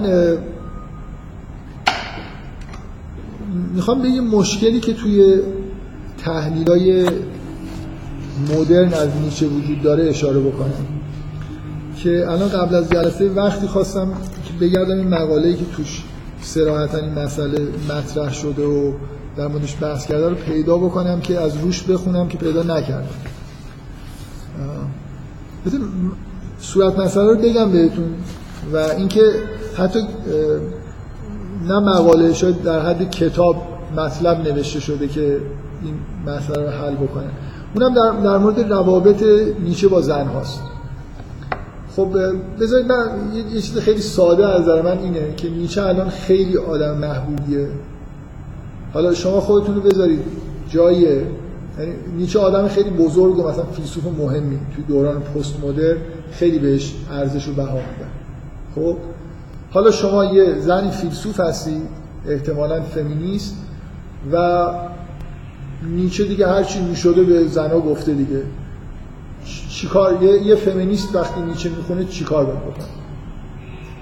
باید بگه نیچه آدم خیلی فیلسوف مهمیه ولی این قسمت حرفاش جالب نیست. به نظر میاد یه روی ارتباط ارگانیکی بین این تحقیر زنان توی فلسفه نیچه با بقیه اجزای فلسفهش وجود داره. یا مثل بعضی یا بیاد بگه اصلا احتمالا پنجاه سال قبل یه فیلسوف زن می‌رفت سراغ این که اصلا نیچه فیلسوف چرندی و اصلا افکارش ارزش نداره و از جمله این حرفایی که در مورد زن ها زد. ولی امروز اینقدر نیچه تثبیت شده است که یه جوری شما اگه فیلسوف فمینیست باشید دوست دارید در برید دیگه. یعنی برید دنبال این که نه اونقدر هم حالا حرفایی که در مورد زن زده بد نیست یا مثلا حالا بعضیا اینجوری توجیه می‌کنن که خب حالا در این مورد خاص هم افکار مرد سالارانه دوران خودش در آثارش مثلا منعکس شده و اینو نباید خیلی بهش توجه کرد. یه جوری سعی کنیم که وزن این بخش از افکار نیچه رو توی کل مجموعه افکارش بیاریم پایین. یه راه حلی که الان به نظر من میاد برای حداقل موضوع جالبی مطرح شده اینه که یه دوگانگی پیدا کردن. بعضی از همین دوستان فمینیست در مسئله زن توی فلسفه نیچه. که میشه گفت که یه حالت شاید تناقض آمیزی داره. بعد روی این حالا فمینیست ها می‌تونن مانور بدن دیگه. تناقض چیه؟ من این جمله رو دوست داشتم پیدا بکنم که از روی متن بخونم که متاسفانه پیدا نکردم. حالا بعد جلسه آینده اگه وقت کردم میگم از توی چه مقاله‌ای دارم میگم. صورت مسئله اینه که بذار اول باز این نکته روشنه دیگه. اگه شما با یه خورده با متفکرین فمینیست آشنا باشید کلا هر اثر هنری هر چیزی رو نگاه می‌کنن و می‌خونن اصولا دارن به مسئله زن و جایگاه زن اینا فکر می‌کنن. یعنی این خیلی عجیب نیست اگه یه آدمی با گرایشات فمینیستی تو آثار نیچه خیلی به یه چیزایی دقیق شده باشه. و این تناقضی که تا حالا خیلی بهش توجه نمی کردن و مثلا کشف کرده باشه. تناقضی که میگم وجود داره اینه که نیچه خیلی جاها وقتی که از استعاره داره استفاده می‌کنه زنها خیلی خوبن و وقتی که داره حرف می‌زنه مستقیم در مورد زنها زنها خیلی بدن. مثلا بذارید یه مجموعه از چیزایی که در مورد زنها حالا ما جمله شلاق و اینا رو فقط این حرفا رو نزده. کلا خیلی چیزا گفته. من نمی‌خوام به اصطلاح کلام نیچه رو می‌خوام چند تا چیزایی که همینجور مضمونی گفته. The most dangerous plaything خطرناکترین چیز برای بازی کردن زنها هستن. خیلی به نظر سنتی می‌رسه. نیست. یعنی دقیقا به افکار اتفاقا مسیحی در مورد زنها نزدیکه. اینا, اینا توی مقاله از ابی کوشی درباره هم مسئله زنانگی توی آثار نیچه که همه توی این مقاله همشون چیز دارن دیگه مرجع داده که از کجاها داره نقل می‌کنه. یعنی همینطوری متن متن کاملا علمی آکادمیکیه ریفرنس و ایناش خوبه. جان؟ اسم مقاله هست The Feminine and the Question of Truth این نیچز فیلاسوفی زنانگی و پستش از حقیقت در فلسفه نیچه. از ابی کوشی. کوشی رو ساده ترین شکلی که می‌تونید بنویسید. K O C H Y.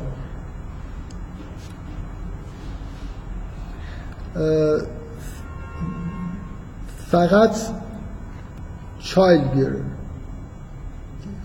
یعنی زن فقط یه چیزی که موجودی که بچه به دنیا بیاره enigmatic love object. یه آبجکت لاو انیگماتیک باز اسرارآمیز. حالا این خیلی بد نیست باز. یه جایی از خطر castration توسط زن صحبت می‌کنه. الان توی context فرویدی این خیلی چیز دیگه شادی آوره دیگه. چون همه حرفایی که من به زبان یونگی می‌زنم فرویدا میگن که الان بخوان نیچه رو در یک کلام توصیف بکنن میگن که یه مردی که توسط مادر و زنها دچار castration شد. این خود این واژه رو حتی ظاهرا به کار برده اینجا.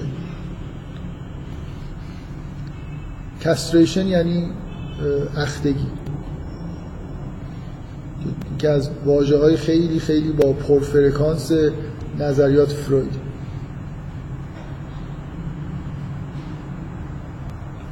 یه جایی در مورد زنها اظهار نظر کرده آنکه هیچ وقت به حقیقت علاقه ای نداره. تروس براش مطرح نیست. خب اینا مثلا یه ف... یعنی به فکر نکنید فقط یه دو جمله شلاق و این حرف هست کلا نظر منفی به طور مداوم. و جالبم اینه که این شما الان همین مراجع این نقل قولا رو نگاه کنید خیلی تو آثارش پراکنده است. یعنی مثلا اون مسئله حضور دیونیزوس از اول تا آخر این حسم نه از اول تا آخر از یه جایی تا آخر به طور پیشرونده توی آثار میشه ظاهر میشه. حالا نکته چیه؟ نکته اینه که همین آدم یه جایی مثلا یه سری استعاره به کار می‌بره. مثلا میگه فرض کنید حقیقت یک زن باشه. حالا به چه نتیجه می‌رسیم که چقدر فیلسوفا بلد نبودن با زن چجوری باید رفتار کرد و انواع فمینیستا انواع اقسام این تیپ تمثیلا و استعاره ها توی آثار نیشه پیدا کردن. که یه جوری زن به یه چیز خوب تشبیه شده یا یه جوری نقش مثبتی توی استعاره داره. خب؟ خب حالا خب این یه سوال دیگه. فمینیستا می‌تونن از این استفاده کنن که بابا خیلی هم چیز نیست. خیلی هم نظرش نسبت به زنها منفی نیست. شما چجوری اینو تحلیل می‌کنید؟ به نظر من که خب این تحلیل فمینیستی اگه بخواد یه نفر همچین حرفی بزنه خیلی سبکه. برای اینکه خب این همه حرف روشن زده اینکه تو تمثیلا جوری دیگه ظاهر شده که دلیل نمیشه. حرف خودش در مورد زنها به طور روشن هر جا که می‌خواسته گفته و دلیل نمیشه حالا توی مثلا فرض کنید چند تا تمثیل نظر مثبتی ارائه شده. یه جوری مثلا نکته مثبتی در مورد زنها حساب بشه. گفتن این که فرض اگر زن تروس باشه اون وقت فلاسفه این که تجلیل از زنها نیست. داره یه چیزی در مورد نادرستی رفتار فلاسفه می‌خواد بگه. خب؟ ولی ما الان فکر می‌کنم اگه با این دیدگاه روانکاوی خیلی خوب می‌فهمیم. در خاطر اینکه جایی که شما دارید سخن میگید منطقی حرف می‌زنید از خداگاه خودتون دارید استفاده می‌کنید ولی اون جایی که استعاره و تمثیل دارید می‌سازید ناخداگاه دارید دخالت می‌کنید. معلومه که در مورد یه آدمی مثل نیچه باید تناقض پیش بیاد. یعنی یه جاهایی برای اینکه حسای درونیش نسبت به زنها که یه, یه جوری حسای خودش در درونش یه زن سرکوب شده داره ولی واقعیت حسش نسبت به زنها که منفی نیست. داره با خداگاهش انکار می‌کنه در واقع حسای زنانه خودشو. اینی که هر وقت که بره سراغ اگه مثلا فرض کنید بیاد تمثیل بخواد بسازه یه جایی که خود حسی تر و عاطفی تره شما باید انتظار داشته باشید که یه جوری زنها به طور مثبت ظاهر بشن. بعد که دوباره به خودش بیاد و بخواد حرف بزنه دوباره شروع می‌کنه به زنها توهین کردن و فحش دادن. اینکه این نکته من در واقع اینو می‌خوام بگم. یه نکته ای که الان توی لیترچر مربوط به نیچه مطرحه که این مسئله رو چجوری میشه حل کرد. آیا اینطوری بوده یا نبوده و اگر هست دلیلش چیه؟ فکر می‌کنم نه فقط این حرفایی که من زدم تو از نظر روانکاوی توجیه می‌کنه بلکه اگر از شما قبلش میپرسیدم شاید می‌تونستید پیش بینی بکنید که آره مثلا نیچه اگه یه حالتهای الهامی داشته باشه اونجا خیلی ممکنه زنانگی نقش مثبتی داشته باشه در حالی که وقتی که با خداگاهی خودش منطقی مثلا داره حرف می‌زنه زنها دوباره میرن به تبدیل به شیطان میشن. بذارید بنابراین یه نکته دیگه. من دارم چند تا نکته میگم که با همین حرف ساده ای که در مورد نیشه زدم که از نظر من یه قطعی ترین چیزیه که در مورد نیشه میشه گفت و اصلا یه جوری چجوری بگم؟ برای من یه چیز خیلی بدیهیه بعضی جاها فکر می‌کنم باید خیلی با دقت مثلا استدلال کرد که یه نفر قانع بشه. من در مورد این مسئله اینقدر برام واضح میترسم که یه جورایی اصلا استدلال نکنم. یعنی هی سعی می‌کنم که شواهد بیارم آیتم یک دو سه چهار بزنم تو نوشته های خودم یادم نره یه چیزایی بگم.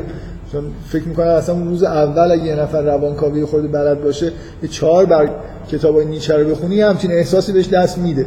اینقدر این بروزش توی متون نیچه زیاده. حالا چه برسه؟ حالا زندگیش هم لازم نیست کسی خیلی مطالعه بکنه.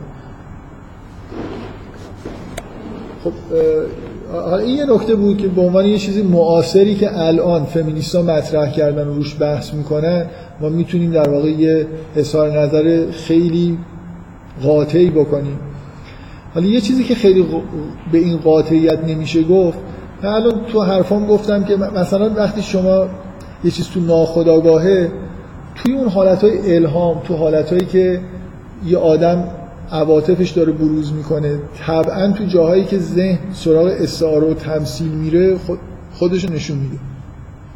تو مجموعه آثار نیچه یه جایی هست که خودش هم به شدت حرف از الهام می‌زنه. یادتون هست؟ یه جایی تو یادداشتاش نوشته که به طور یه روزی یه حالت الهامی شدیدی بهش دست داد. و وقتی که این مسئله بازگشت جاودانی بهش الهام شده شرحش رو نوشته توی آثارش که یه روز داشته می‌رفت و به کجا رسیده و یه حالت الهامی شدیدی بهش دست داده و یه ایده بسیار عجیب و غریبی که همه کسایی که در واقع در مورد نیچه بحث می‌کنن معمولا مشکل ترین مسئله توی فلسفه نیچه براشون این مسئله بازگشت جاودان است.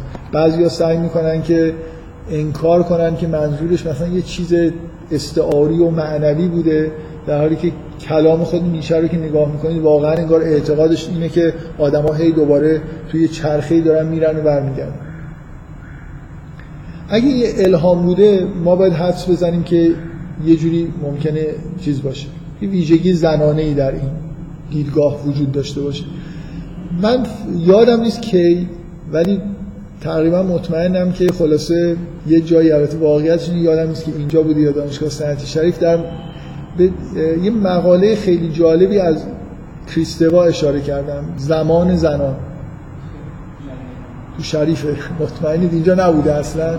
خب کریستوا یه مقاله خیلی خیلی معروفی داره به اسم زمان زنان که با یه ترجمه خوبی سالهای سال قبل توی مجموعه سرگشتگی نشانه ها چاپ شده این مقاله.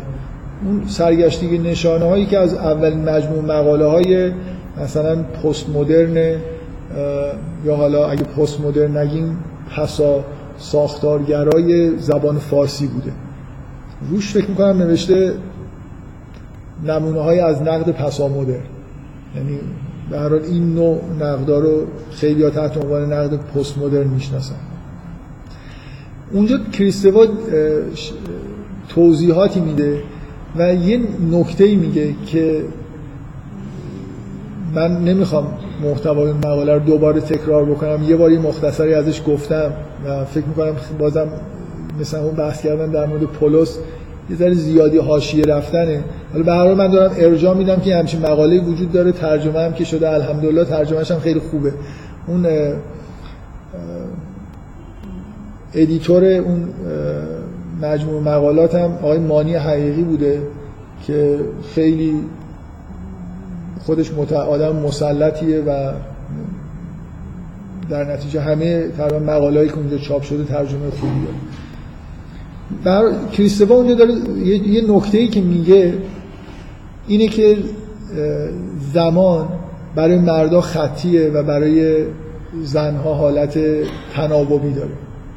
ببینید شما اگه به گذشته زمان نگاه بکنید زمان هم یه ویژگی خطی داره. مثلا تاریخ از این موقعی شروع شده و همینطور داره روند خودش رو طی می‌کنه. کریستوا سعی می‌کنه اونجا بگه که دیدگاه مردانه بیشتر متوجه این جنبه از زمانه.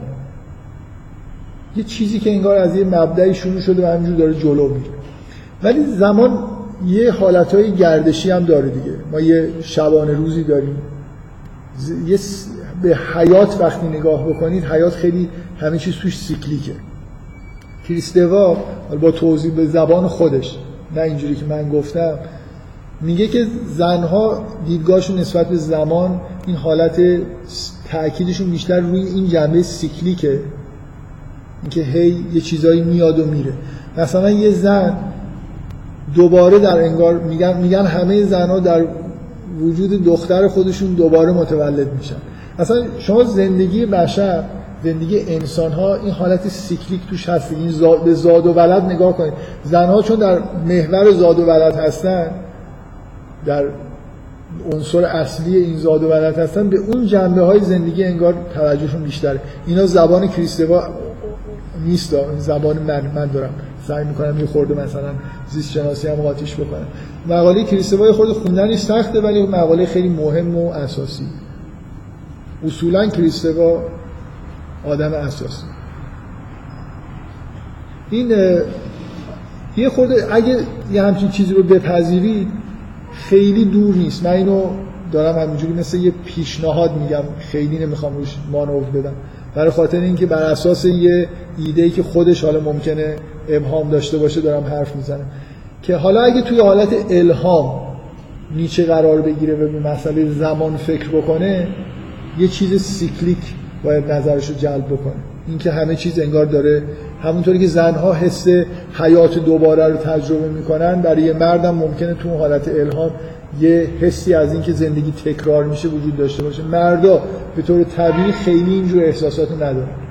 این احساسات درشون ضعیفتره. من اصولا مرد و زن یه جوری نیستن. شما بگید زنها یه چیزی می‌فهمن مردا نمی‌فهمن یا برعکس. ولی میشه گفت یه چیزی برای زنها خیلی طبیعیه. مردا باید خود تلاش بکنن تا اون حس رو پیدا بکنن و برعکس. برای مردا یه جور نگاهی به دنیا خیلی طبیعیه و عوضش باید مثلا برای پیدا کردن یه سری دیدگاهی که بیشتر برای زن روشنه تلاش بکنن اگه این ایده کریستوا درست باشه شما می‌تونید بگید که با ایده عجیب و غریب بازگشت جاودانه یه جور تئوریزه شده زنا اون حسای خودشون رو نمیاد تبدیل به فلسفه بکنن.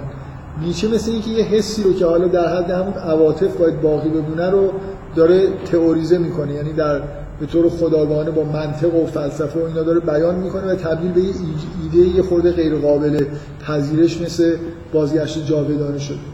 یعنی اینو من از این جهت گفتم که واقعا همین امروز که داشتم می اومدم همین داشتم فکر می‌کردم که چجوری راحت توضیح بدم که چرا توی استعاره و تمثیل ناخداگاه دخالت می‌کنه و اینا. فکر کردم خب استعاره و تمثیل خیلی حالت اشراقی و الهامی داره. اگه اینجوری بگم خیلی واضحه دیگه. جایی که الهام میشه ناخداگاه در واقع. الهام از کجا میاد؟ از اون ناخداگاه مثلا. بعد همین تو ذهنم اومد یه دفعه یادم افتاد خب نیشه الهام بزرگی داره به اسم بازگشت جاودانه بنابراین باید بشه حد زد که حالا اونجا این حالت های الهام انگار یه جور عواطف و حسای زنانه توش باشه که به نظر من توی بازگشت جاودانه هست. یعنی بازگشت جاودانه یه جور تئوریزه شده انگار نگاه زنانه به زمانه. حس نگاه نه حس و مثلا عاطفه زنانه نسبت به زمان رو فکر کنید که یه مردی اومده از ناخداگاه خودش بیرون کشیده بعد سعی کرده توی خداگاهی مرد به شدت مردانه اقراق آمیز به طور اقراق آمیز مردانه خودش اینو تئوریزه کنه یه مردی که حسای زنانش هم قویه مطمئنا حس سیکلیک بودن زمان رو داره ولی اونقدر عقلش می‌رسه که اینا رو با منطق و فلسفه یعنی به زبان مردانه بیان نکنه. این یه چیز عاطفیه. شاید بشه در مورد شعر گفت ولی نمیشه باش فلسفه و من با فلسفه و منطق اینو بیانش کرد. و نیچه به دلیل همون گسستی که در درونش هست شاید یه همچین مشکلی توی فلسفهش پیش اومده. من رسما میگم که این مشکل فلسفه نیچه است. توجیه این که این ایده عجیب بازگشت بعضیا فکر می‌کنن که تحت تاثیر تناسخ مثلا به معنای هندیه. ولی بعد متن نیچه در مورد بازگشت جاودانه رو بخونید منظورش تناسخ نیست اصلا. یه خورده یه چیز پیچیده‌تر و عجیب و غریبتری رو داره میگه. یعنی هیچ وقت هیچ وقت اینطوری نیست که حرفش این باشه که آدما مثلا دوباره متولد میشن به اون معنای تناسخش توی فلسفه و عرفان هندی.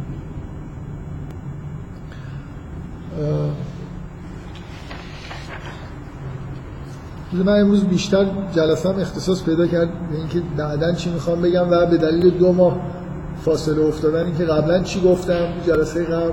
خود جلسه خیلی در واقع ادامه نکات جلسه قبل بود هم از نظر استدلال اینکه این ویژگی ها توی نیچه وجود داره و اینکه یه بخشای جالبی از تناقضا و تعارضا و پیچیدگی های فلسفه نیچه رو میشه با این ایده توجیه کرد. بذارید من برم سراغ یه نکته ای که قبلا در موردش صحبت کردم. خیلی حرف نمی‌زنم. ساعت هشت این مسابقه شروع میشه. الان بله.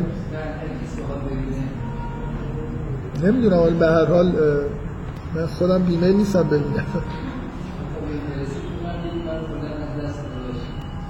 آره من یه جایی می‌خوام برم خیلی نزدیکه. ببخشید در من با وقت خودم دارم تنظیم می‌کنم که کی می‌تونم برسم. ما ده دقیقه به هشت. بذارید به حداقل مقدمی بگم که نکته بعدی که می‌خوام در موردش بحث بکنم چیه. یکی از مهمترین ویژگی هایی که توی آرای نیچه از اولش واقعا از اون میگم از روز اول برای اینکه من قدیمی ترین مقاله ای که از نیچه خوندم این توش هست تا آخرش. یه حس نخبه گراییه دیگه. که نیچه یه جوری متهم به دفاع از اشرافیت حتی هست. موزگیری های سیاسیش حتی. اینکه دلتنگی نسبت به انگار اشرافیت داره و یه جور حس تهوع نسبت به یه پدیدهایی مثل انقلاب فرانسه و دموکراسی و اینجور چیزا. به نظر میاد که مثلا آریستوکراسی با مزاقش سازگارتر تا دموکراسی. برای خاطر اینکه توده مردم رو از نظر نیچه مشت گوسفندن که به درد هیچی نمی‌خورن و همون بهترین کار مثلا اینه که حالا اینو من واقعا از اون حرفای نازیستیه. مثلا یه نفر بیاد این گله رو له کنم حالا همچی خیلی اتفاق عجیبی نیفتاده. در حال حس مردم حس نیچه نسبت به توده مردم که اصولا اخلاق بردگی دارن و برای همین هم احتمالا مسیحی هستن. خیلی حس بدیه و طبعا نسبت به هر نوع انقلاب و جنبش سیاسی که بخواد بگه این توده مردم باید بیان رأی بدن و حکومت بکنن اینا هم حس خوبی نداره. من به عنوان یه معلفه تفکر نیچه دو, دو تا معلفه بذارید بگم. جلسه بعد رو اختصاص بدیم به این که این دو تا معلفه رو باید مستقل در نظر بگیریم یا می‌تونیم تا حد ممکن آدم اگه بتونه معلف های مستقل رو توی تحلیل خودش کم بکنه و یه جوری بینشون وابستگی ایجاد بکنه تحلیل بهتری داده. یه به این نکته فکر بکنید. یکی گرایش نخبه گرایانه نیچه است و حس مثبتی که نسبت به اشرافیت داره که این قطعا ریشه توی خانوادهش داره. و یه نکته دیگه یعنی اینو سعی کنیم تحلیل روانکاوانه بکنیم دیگه این از کجا میاد و به چی مربوطه و چه آثاری داره چه چیزایی رو میشه به هم دیگه مربوط کرد با استفاده از تحلیلی که می‌کنیم. و یکی هم مسئله موسیقی. شما ممکنه توی فلسفه نیچه بگید که خب مثلا فلسفه نیچه مؤلفه شماره یکش نمی‌دونم مسئله اراده معطوف به قدرت دومیش نمی‌دونم. ممکنه شکاکی یه نفر بگه شکاکیت نسبت حقیقت. ولی یه خود به احساسات نیچه نگاه بکنی یه خود اون چیزهای عمیق‌تری که فکر تولید کردن نه خود اون فکرهایی که رو کاغذ آورده. من فکر می‌کنم عشق به موسیقی. رابطه نیچه با موسیقی نکته خیلی مهمی توی زندگی و افکار نیچه است. نیچه این همه چیز درباره خود موسیقی نوشته. حتی مثلا اولین کتابش اختصاص داره به اینکه موسیقی واگنر نجات دهنده است مثلا. یه جوری انگار قرار جانشین مذهب یا هر هر چیز عنصر نجات دهنده دیگه توی جامعه آلمان بشه. من فکر می‌کنم دوتا الان نکته های جالبی هستن که چون به جنبه های حسی و روانکاوانه نزدیکترن به عنوان نکته های بعدی بریم سراغ این دوتا نکته. نخبه گرایی یا مثلا اشراف گرایی و عشق به موسیقی.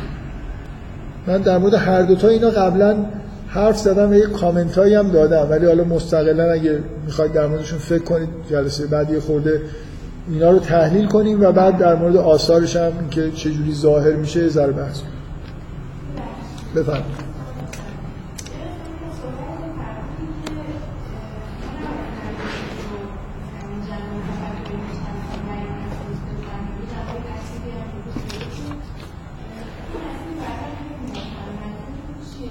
مثلا فرض کنید من بیام بگم که مسئله عشق نیچه به اشرافیت ربطی به این ماجرا توی زندگیش نداره.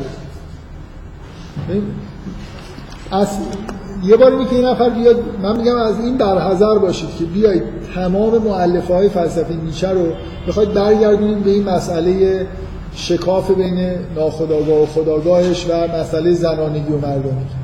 این میگم حالت افراطی داره. معلف های دیگه هم مستقلا توی زندگی نیچه بوده یا نبوده.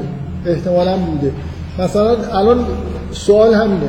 آیا حس مثبت نیچه نسبت به اشرافیت نتیجه این وضعیت روانیشه یا اون مستقلا درش وجود داره؟ می‌دونی منظورم چیه؟ یعنی من ممکنه بگم چند تا معلفه مستقل مهم توی درون نیچه هست که اینا با همدیگه بالاخره معلف های مختلف فلسفه نیچه رو می‌سازن. با اصرار رو اینکه یه معلفه تفکر خالص هم وجود داره که خارج از این حسای نمی‌دونم مثبت و منفی نسبت به این چیزا قرار می‌گیره. یعنی نیچه مثلا کانت خونده حالا آدم خیلی باهوشیه کانتو خیلی عمیق فهمیده شاید یه جایی یه ایراد به جایی به کانت می‌گیره. اینو دیگه من نمی‌خوام برگردونم به زنانگی نمی‌دونم زنانگی سرکوب شده نیچه. اون یه چیز مست... یه مؤلفه مستقل تفکر محض قطعا در نیچه وجود داره. یه بخشایی هم از احساسات تبدیل شده به تفکر وجود داره که اینا تعارض ایجاد می‌کنن برای خاطر اینکه ناخداگاه و خداگاه با هم در توافق نیستن و لازمه که اینا رو بشناسیم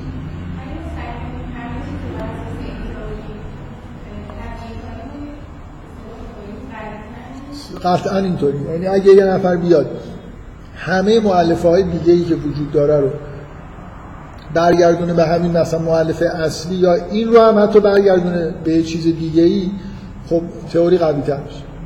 ولی فقط این چیز دیگه یه سرابیه که به نظر من آدما گرفتارش میشن. من باز یادمه که یه جایی ولی نمی‌دونم کجا اینو دیگه امیدوارم اینجا گفته باشم. به عنوان مثال مجموع کتاب های عرابه خدایان رو مثال زدم. می‌دونید ماجراش چیه؟ یه آدمی هست به اسم فون دنیکن یه کتابی نوشت به اسم عرابه خدایان.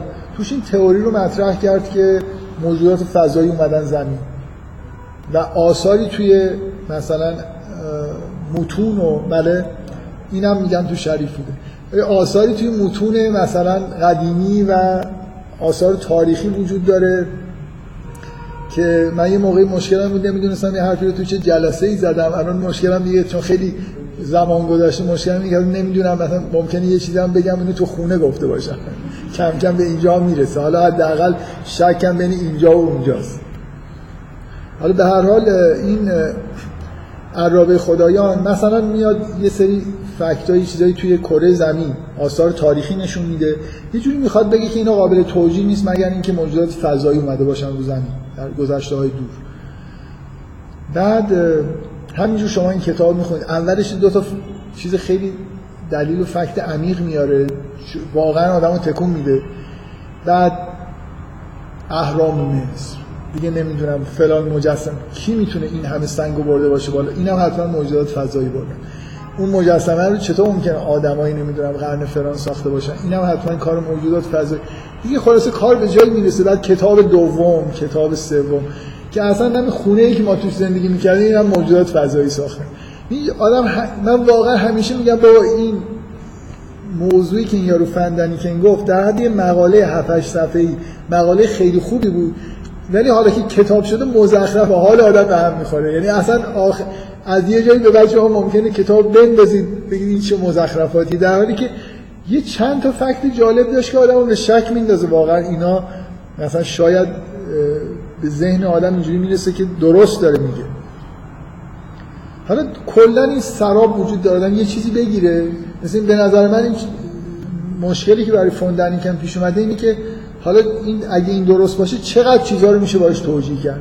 و همین یه چیز برداریم کل تاریخ بشر. دیگه نمی‌دونم از تابوت عهد که از موسی ساخته به دستور این موجودات فضایی ساخته تا دیگه نمی‌دونم اعرام مصر و همه چیز رو آسمون و زمین رو با هم سعی کنیم با همین یه دونه تئوری توجیه بکنیم. این تئوری رو قوی نمی‌کنه. یعنی اگه بعد به آدم به توجیه فکتا هی توجیهات ضعیفتر و ضعیفتر بشن کل تئوری رو می‌بره زیر سوال. آدم تا اونجایی که حالا مثلا اگه میشه یونیفاید کرد همه چیزو بکنیم ولی زور هم نزنیم حالا همه چیزو به یه عامل اصلی برگردونیم بعد هی ببافیم مثلا برای اینکه فلان فکتم مثلا اون نکته ای که نیچه درباره کانت هم گفته مربوط به زنانگی سرخوردهشه مثلا. بعد هی مثلا توجیهات ضعیفتر و ضعیفتر بشن تا اینکه اصل ماجرا از بین بره. من هدفم اینه که کلا یه خورده احتیاط بکنیم دیگه به نظر من این نکته که گفتم تو نقد روانکاوانه آثار نیشه خیلی مهمه ولی انتظار نداشته باشید که من برم سراغ این که حالا هر چی شد همه رو برگردونم به همین یه عامل. عاملای مستقل دیگه هم می‌تونیم مطرح بکنیم.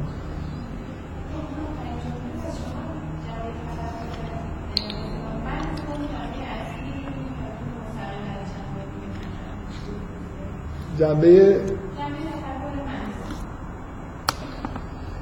تفکر محض یعنی اینکه شما یه سری گزارهای منطقی مثل کاری که ریاضیدان می‌کنه تا حدود زیادی ریاضیدان تفکر محض انجام میده. خیلی هم عواطفش و اینا تو کار نمیاد برای ناخودآگاهش هم خیلی موقعی که داره فکر می‌کنه قضیه ثابت می‌کنه فعال نیست. اصلا ریاضیدان ها آدمایی هستن که قدرت اینو دارن که یا کلا آنیماشون خاموشه یا یه سویچی دارن که خاموش روشنش کنن وگرنه نمی‌تونن کار ریاضی بکنن